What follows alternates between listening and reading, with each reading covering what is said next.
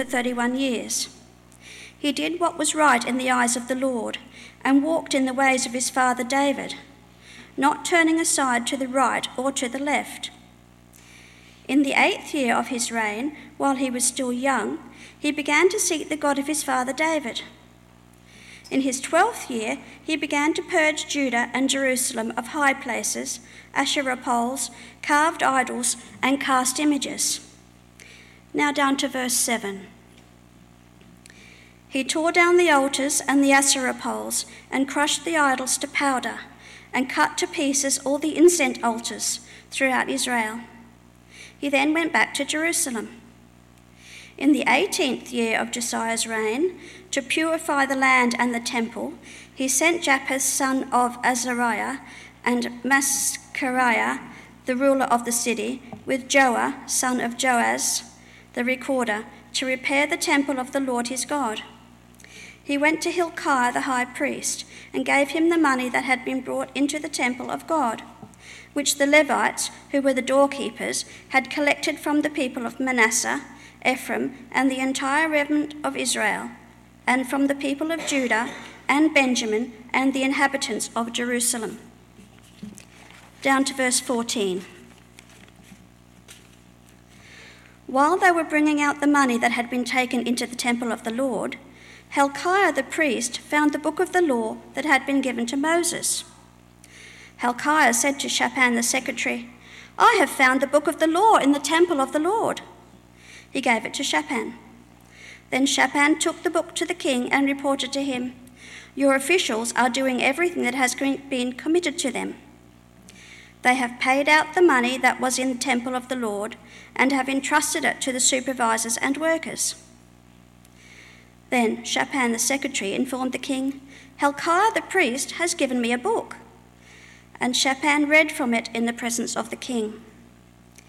Verse 19. When the king heard the words of the law, he tore his robes. He gave these orders to Hilkiah, Elhaham, the son of Shaphan, Abdon, the son of Micah, Shaphan the secretary, and Azish, the king's attendant. Go and inquire of the Lord for me and for the remnant in Israel and Judah about what is written in this book that has been found. Great is the Lord's anger that is poured out on us because our fathers have not kept the word of the Lord. They have not acted in accordance with all that is written in this book. Hilkiah and those the king had sent with him went to speak to the prophetess Huldah, who was the wife of Shallum, son of Tokhath, and the son of Hasrah, keeper of the wardrobe. She lived in Jerusalem in the second district. Verse 26. Tell the king of Judah who sent you to inquire of the Lord, this is what the Lord, the God of Israel, says concerning the words you heard. Because your heart was responsive and you, were and you humbled yourself before God when you heard what he spoke against this place and its people, and because you humbled yourself before me and tore your robes and wept in my presence, I have heard you, declared the Lord. Verse 31. The king stood by his pillar and renewed the covenant in the presence of the Lord. To follow the Lord and keep his commandments, regulations, and decrees with all his heart, all his soul, and to obey the words of the covenant written in this book. So said the word of the Lord.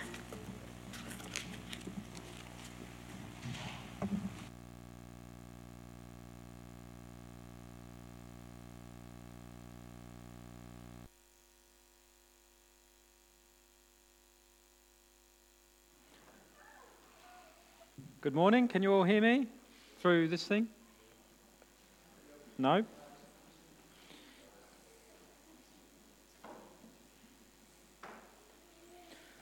All right, Caleb. Oh, it's working now. Just a bit of volume. No worries. Let's, uh, let's pray. Dear Lord, we thank you so much for your word. We thank you for this passage of what you're uh, speaking to us and teaching us through events that happened so long ago in the life of Josiah and the nation of Israel. Lord, we pray that as we look at your word today, that you would help us to see that some of the things here are just as relevant back then as they are today in terms of uh, your word, uh, your Bible. We just pray, Father, that you would open our hearts to hear what you are saying today and you'd help us to apply this to our lives. We ask this in your name. Amen. I don't think we can concentrate, Thomas. Just put that there. It's annoying you, is it? That's better. Just hide it a little bit. You just, mate, you're just like Carl. Uh, channel.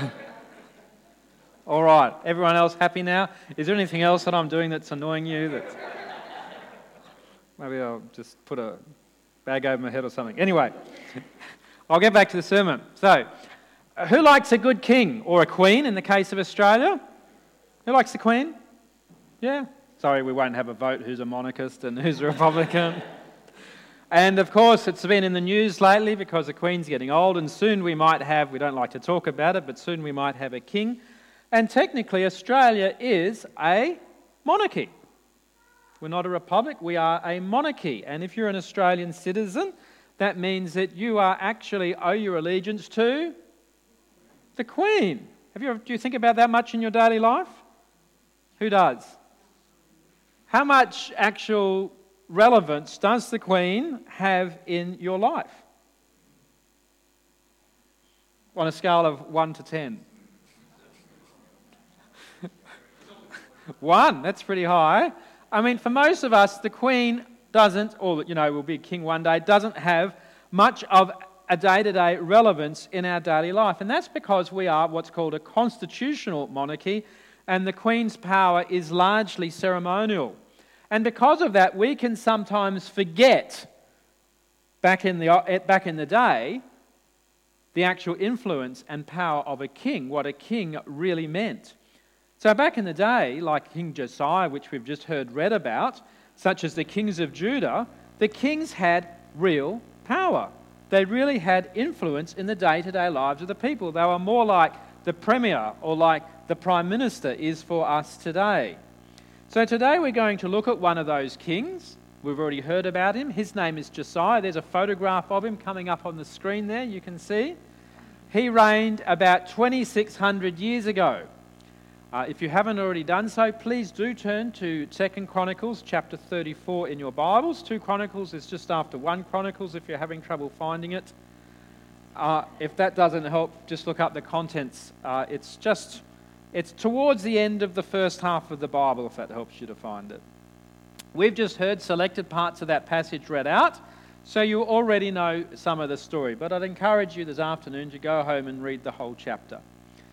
But first, let's, have, let's get some context. In chapter 34, verse 2, we are introduced to Josiah. It tells us that he did what was right in the eyes of the Lord. Now, this is actually quite an interesting piece of information because not all the kings did what was right in the eyes of the Lord. And in the book of 1 and 2 Chronicles, when we read through the kings, we'll find that most of them actually did the wrong thing. And if we look at his father, a genealogy is just coming up, it's already there. In fact, his father, Amon, before him had been an absolutely terrible king. He'd been so bad that some of the people in the court had actually you know, got rid of him because he was so bad. And Josiah's father, grandfather, Manasseh, was also a terrible king. In fact, if you look back at Josiah's ancestors, you have to go back to. Now, this is annoying me as well. You have to go back to Josiah's great grandfather, Hezekiah, to find a good king. So Hezekiah was actually the first ancestor, if you go back, who was actually a good king. But Hezekiah had long since been dead before Josiah was born. In other words, when you think about it, the examples that Josiah had had when he was growing up had mostly been bad. But for some reason, Josiah was different. He didn't follow his father, he didn't follow his grandfather. For some reason, from an early age, his heart had been soft towards the Lord. And in verse 1, we learn that he became king when he was only eight years old. Anyone here is eight years old? Or have you gone out the back? Anyone remember when they were eight years old? Would you like to have been king when you were eight? Imagine the things you would have done. In verse 8, we read that in the eighth year of his reign, that is when he was about 16, So perhaps when he was eight and younger, maybe there was a regent ruling in his place, but by the time he's 16, he's probably starting to grow up and mature. So when he was about 16, we read in verse 3 that in the eighth year of his reign, while he was still young, he began to seek the God of his father, David. Now, when it says father that means ancestor. That's just a way in Hebrew of they saying ancestor. From very early on, Josiah was keen to know God and he was keen to serve God. And as he got older, his devotion to God only increases. And later in verse 3, we read in the second half of verse 3 in his 12th year, he began to purge Judah and Jerusalem of high places, Asherah poles, so Asherah is just the name of a pagan goddess, and of idols. So that's four years later when he is about 20. And then in verse 8 we read, In the 18th year of Josiah's reign, to purify the land and the temple, he sent Shaphan, son of Azaliah, and Maaseiah, the ruler of the city, with Joah, son of Jehoaz, the recorder, to repair the temple of the Lord his God. So at this point, he is about 26. So we can see a progression if we look at his timeline. When he's eight years old, Josiah becomes king. When he's 16, he begins to seek God. When he's 20, he realizes that all the idols and the false gods in the kingdom displease God, and so he starts to get rid of them. When he's 26, he realizes that the temple is in a state of repair and needs to be fixed up. So he arranges for money to be collected to pay for repairs. Now, so far, what has motivated Josiah to do this? What do you think?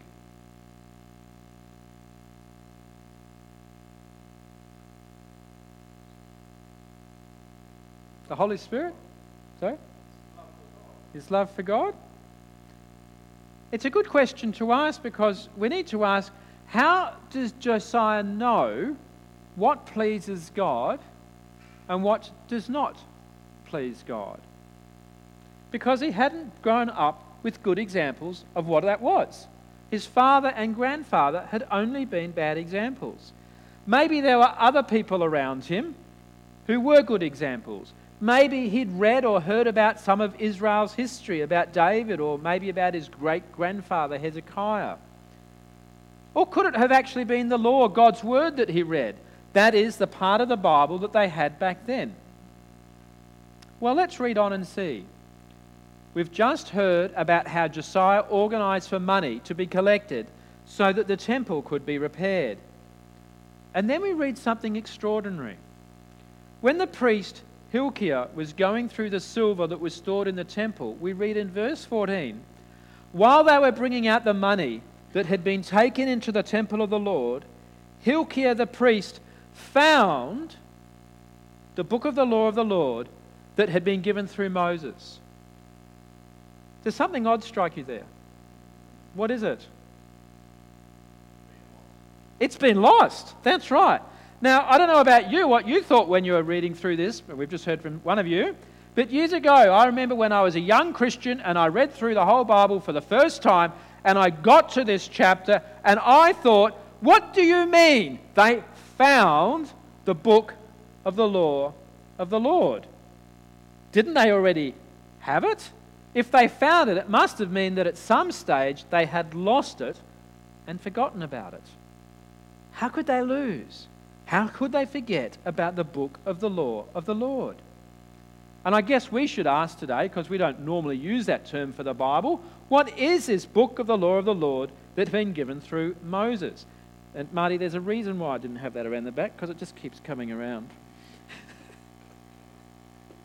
it's just the way it's designed. So, Yeah, we'll see. So, what is this book of the law of the Lord that has been given through Moses? Well, it is the first five books of what we now have in our Bible Genesis, Exodus, Leviticus, Numbers, and Deuteronomy. What the Jews, even till today, call the Torah, which means teaching or law, and what Christians sometimes call the Pentateuch, which just means five books. These five books were the core of the Bible at that time. They contained the history of the creation of the world, They contained the history of the patriarchs, the exodus from Egypt, and importantly, the giving of the Ten Commandments and the other laws that God gave Israel, as well as the laws about the temple and the sacrificial system. Now you can imagine then what a big deal it is that they find this book, this book that had been lost, that been, had been hidden away in the treasury of the temple. But the biggest thing to strike me is that they had lost it, or at least forgotten about it. God's book, the Bible, or as much of it as they had back then, had been lost to memory until a seemingly chance discovery in the storerooms of the temple. So, going back to our previous question, how did Josiah, in his early days, in his early reforms, before the scriptures had been found, how did he know what to do? How did he know how to seek the Lord? Well, we don't know, to be honest. Maybe it had been passed down word of mouth. Maybe bits of the scriptures had survived, and Josiah did the best that he could with what he had. But notice that when the actual law, the scriptures, were found, everything changed. Now, Josiah and the people of Judah had all of God's word that had been written up to that time. And what does Josiah do when he hears all of God's word for the first time? We read in verses 18 to 21. then Shaphan, the secretary, informed the king, Hilkiah the priest has given me a book. And Shaphan read from it in the presence of the king. When the king heard the words of the law, he tore his robes. Why did he tear them? Because he heard all the things that they should have been doing that they weren't. He gave these orders to Hilkiah, Ahikam son of Shaphan, Abdon son of Micah, Shaphan the secretary, and Uzziah the king's attendants. Go and inquire of the Lord for me and for the remnant in Israel and Judah about what is written in this book that has been found. Great is the Lord's anger that is poured out on us because those who have gone before us have not kept the word of the Lord. They've not acted in accordance with all that is written in this book. Josiah's reaction is one of shock. Why? Because as he hears the law, God's word, God's teaching, and he hears all the things that he and his people have supposed to have done, and then compares it with what they have actually been doing, he realizes how far from God's way they have been living. And as a result, he tears his clothes in grief. He realizes that God's judgment will fall on him and his people because they have ignored God and his ways.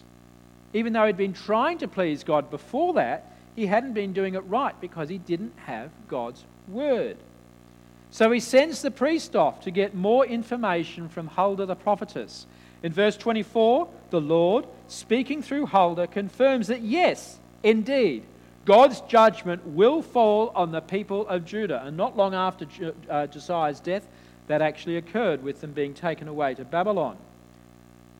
But as for Josiah, she says in verses 26 to 27, so she's prophesying the word of the Lord, but tell the king of Judah, who sent you to inquire of the Lord, this is what the Lord, the God of Israel, says concerning the words you, have, you heard. Because your heart was responsive and you humbled yourself before God when he heard when you heard what he spoke against this place and its people. And because you humbled yourself before me and tore your robes and wept in my presence I have heard you declares the Lord. When Josiah hears God's word he humbled himself. He repented. And because of that God heard him and we read in verse 20, 31 the king stood by his pillar and he renewed the covenant in the presence of the Lord to follow the Lord and keep his commands, statutes, and decrees with all his heart and all his soul, and to obey the words of the covenant written in this book. Josiah promised to carry out the words of the covenant the words of the agreement between God and Israel that was written in this book. Now, Josiah was a great king, What's this got to do with us 2,600 years later? Well, there are many lessons we can learn about God's Word and about the Bible from this passage. But the main thing is how important God's Word, the Bible, is. Look again at Josiah's timeline. Notice that Josiah started his reforms well before the Bible was found in the temple storage areas. At 16 years old, he began to seek the Lord. When he was 20, he started to get rid of idols and false places of worship. At 26, he started to repair the temple. He did all of these things without having the law. And it was, in one way, it was great what he did, but it wasn't enough. God, in his providence, caused Josiah to find the whole Torah, the scriptures.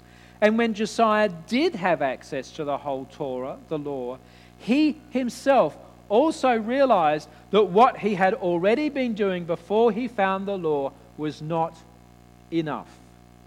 He tore his clothes in grief. He repented and he read the whole thing or had someone read it to him. Not just reading it and not even just studying it, but doing everything in it that was commanded by God. And what this tells us is that being zealous for God, but without the knowledge of what God actually wants, is good, but it's not enough. We live 2,600 years after Josiah. We have the benefit of not just the first five books of the Bible, but the rest of it, which was written later, including the New Testament about Jesus. But do we value it? Do we read it? And not just bits of it, not just your favourite psalm, not just Jeremiah 31 over and over again, but the whole thing. You know, it's not good enough just to try and please God without actually reading His book, all of it.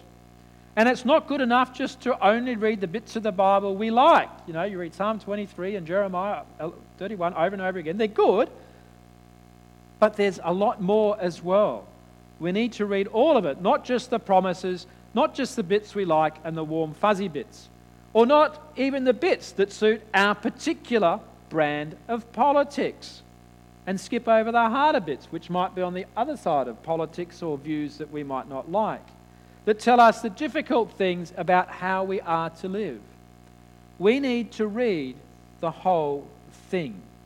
And you know what? We have it all. If you speak English, you have it all. All 66 books, the whole Bible, from Genesis right through to Revelation, good, you're awake. The creation of the world, God's history in dealing with Israel, the Psalms, praises to God, Proverbs, Ecclesiastes, Job, and other books that give us so much wisdom. Wasn't it great to hear Job last week? The prophetic books that warned Israel and us too when we deviate from God's ways and the New Testament, the Gospels, biographies of the life, death, and resurrection of Jesus, Acts, the history of the early church, the letters, so much information about salvation through Christ and the way we are supposed to live in response. Revelation about the future, the return of Jesus, and the judgment between those who are God's and those who are not. You know, we have it all. And we have it all in multiple versions. You can choose the ESV, the CSB, the NIV, and you can even take your pick there, the 84 or the 2011, the NLT, the RSV, and so it goes on. In multiple editions. If you pop into town and go to Koorong, they can sell you the ESV Archaeology Study Bible, the NIV Woman Study Bible, the NIV Verse Mapping Bible, the NKJV Illustrators Note Taking Floral Bible. Who's got one of them? You're not brave to show it, are you? The NLT Inspire Creative Journaling Bible. And so it goes on. Take your pick. We are flooded with Bible versions and editions. As English speakers, we have it all the whole counsel of God. But the question is are you reading it? And are you applying it to your life? But also, the other thing to realize is did you know that not everyone has it all? Not everyone has all of the Word of God. Not everybody speaks English and then can therefore access all those dozens of translations that we have. There are around about 7,000 languages in the world. Not all of them are in active use, so that's why the numbers that I'll show you shortly won't all add up because not all of them are in active use. But um, there are around about 700 languages of those 7,000 that have a full Bible in their language. That means the whole lot. Across the world today, about 7,000 languages are spoken, and yet only 700 of them have the full Bible. Another 1,600 have the New Testament. So they just have the New Testament, that's all. But is it enough to have only the New Testament? It's great to have the New Testament, but think about all the other bits of the Bible that they're missing out on. Another 1,000 languages have even smaller portions of Scripture. But is that enough? Is it enough to have a Bible without the Psalms, without Proverbs, without Exodus, without Isaiah or Jeremiah, or without two Chronicles and this wonderful account of King Josiah that we've just been looking at? No, it's not enough. It's through the Bible, all of it, that God speaks to us.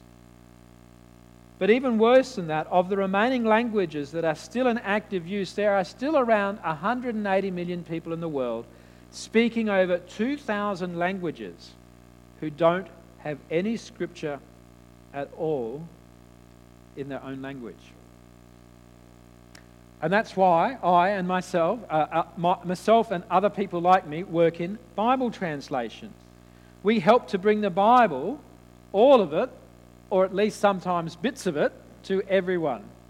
So, while I'm talking about the Bible, uh, some of you ask from time to time what I do, so I'll just tell you a little bit about what I do before we go back to Second Chronicles.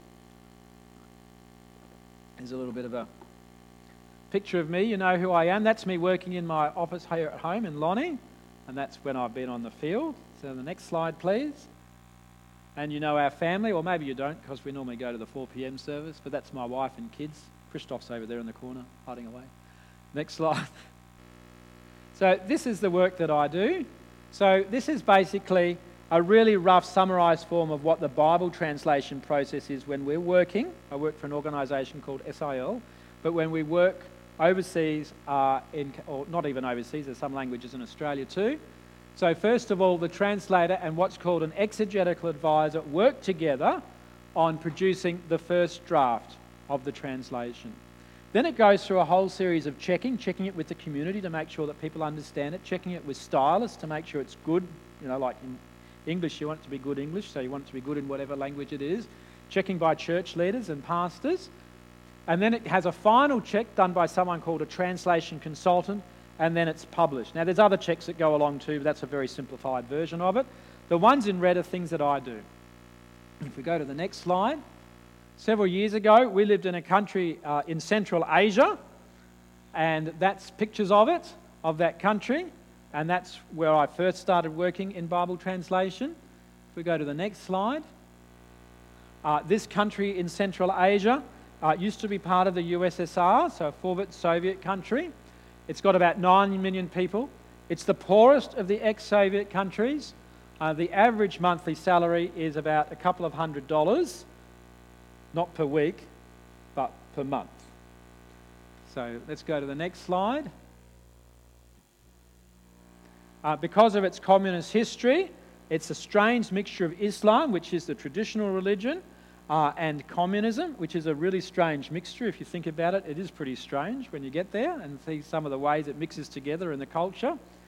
Uh, people uh, are on a di- uh, like on a continuum. Not everyone's the same. It's a bit like maybe a generation ago. Most people are nominally is Muslim, uh, but it's not that serious in their lives. Although that's growing, there are more and more people who are becoming more seriously Islamic, like in the neighbour to the south, which was on the news a lot last year.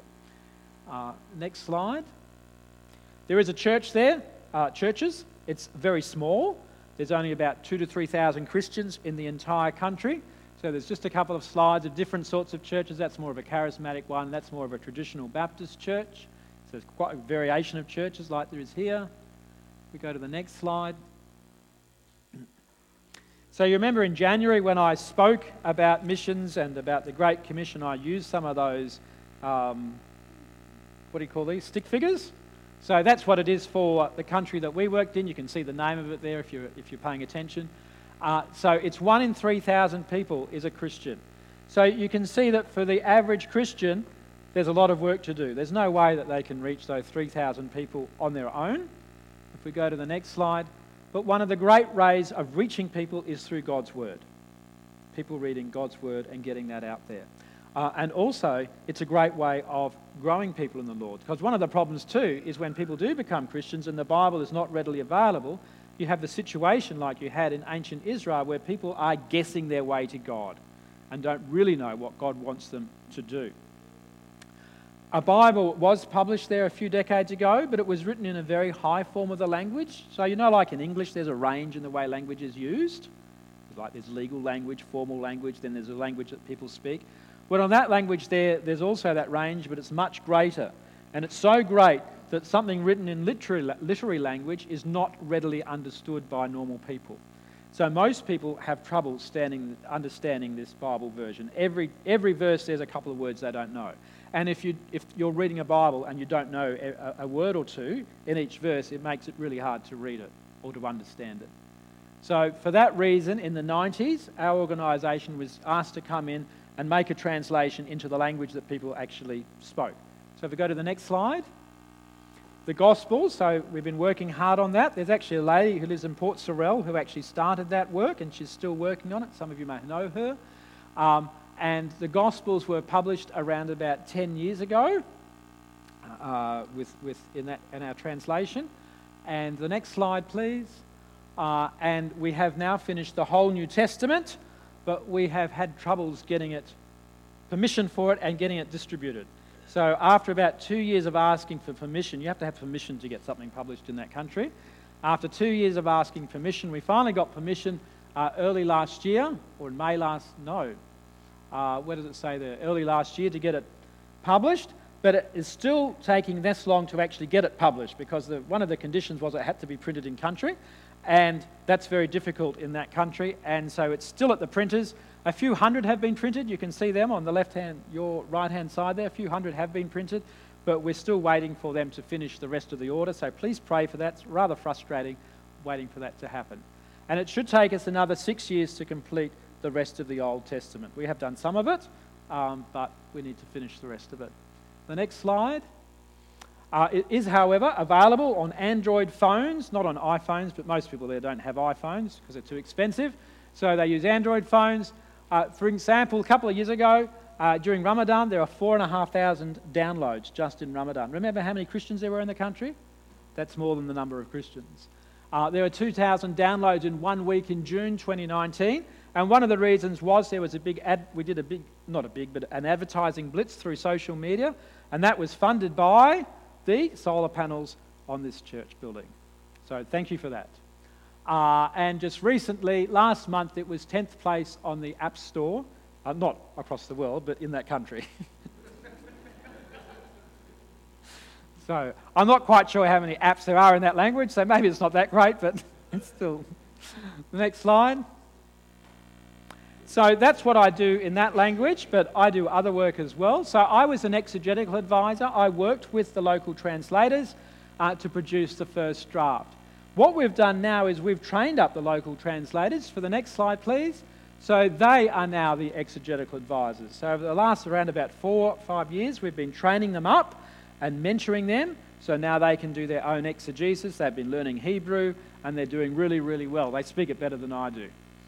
Uh, so if we go to the next slide, going back to the Bible translation process, you'll see final checks are done by a translation consultant. So that's more of the work that I do now. The next slide, that's what I, I do that by a mixture of checking translations from my home office, which is what I'm doing there, using Bible software like Paratext and Logos. Some of you might know of Logos. And then I go, next slide, and visit teams in different parts of the world and also sometimes here in Australia. So last month I was in Alice Springs checking an Aboriginal translation. Uh, now, over the last two years, of course, I haven't have, had to do all that travels by Zoom, but now I'm actually starting to be able to visit again. And the next slide. If you're interested in keeping up to date with what I do, I do send out a newsletter, and I know some of you are on it. So I send them about, about, one, about once every month or every two months, depending on how overloaded I'm feeling. So uh, if you do want to get that, there's just a sign up sheet at the back table if you'd like to put your name down there and get our newsletters. If you go to the next slide, please. So, going back to, to Chronicles, uh, that was just a brief explanation about what I do in Bible translation. But we need to remember that the account of King Josiah is not just a lesson for those people like the people in Central Asia and other parts of the world who don't have the Bible, but it's also about us who do have access to the Bible.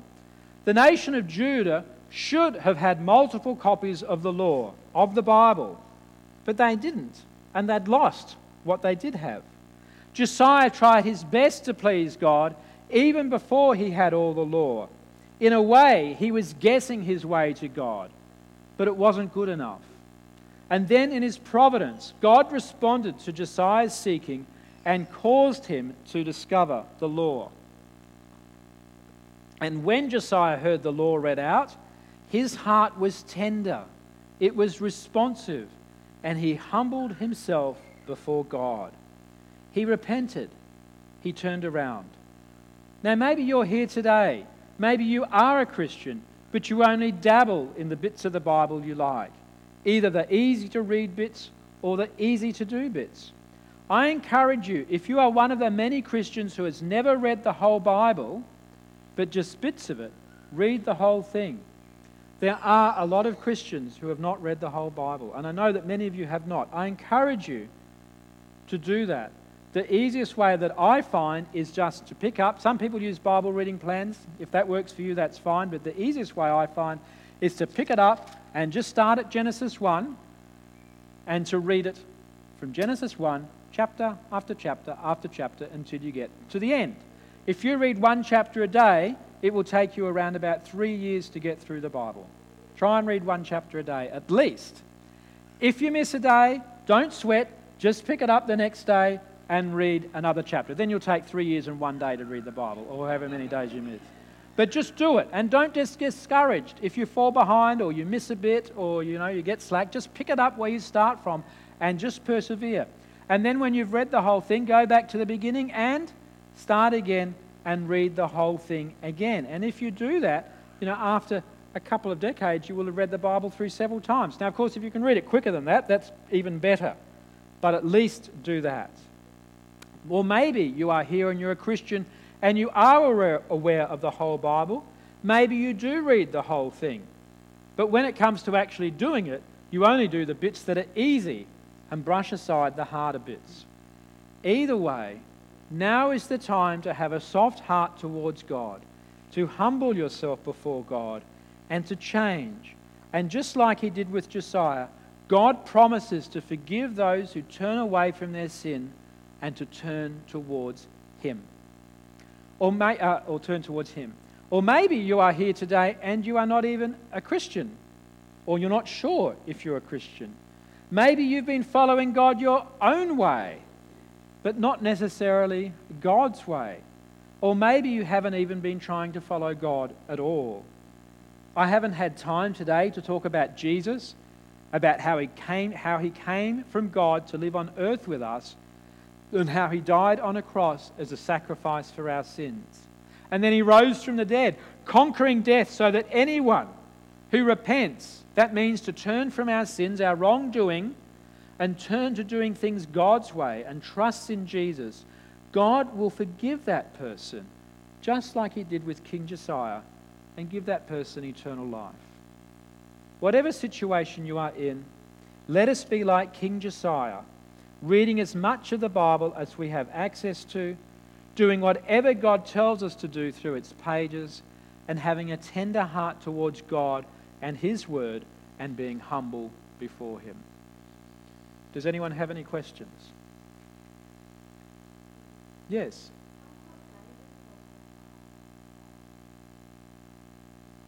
Uh, no. Well, when it says David there, so in Hebrew they used to word, use the word father to mean anyone, like your father, your grandfather, your great great great grandfather, and so on. So when it says father there, it actually means what we would say as an ancestor. So his father was Amon, I think it was, his actual like first generation father. Good question. That often stumps people because different languages use the word father in different ways. Any other questions? Yep.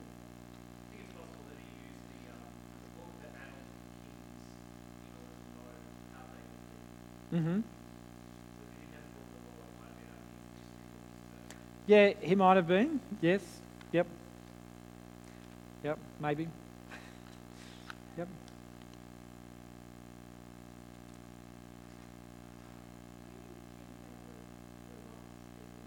It was somewhere in the temple, in the storage area of the temple.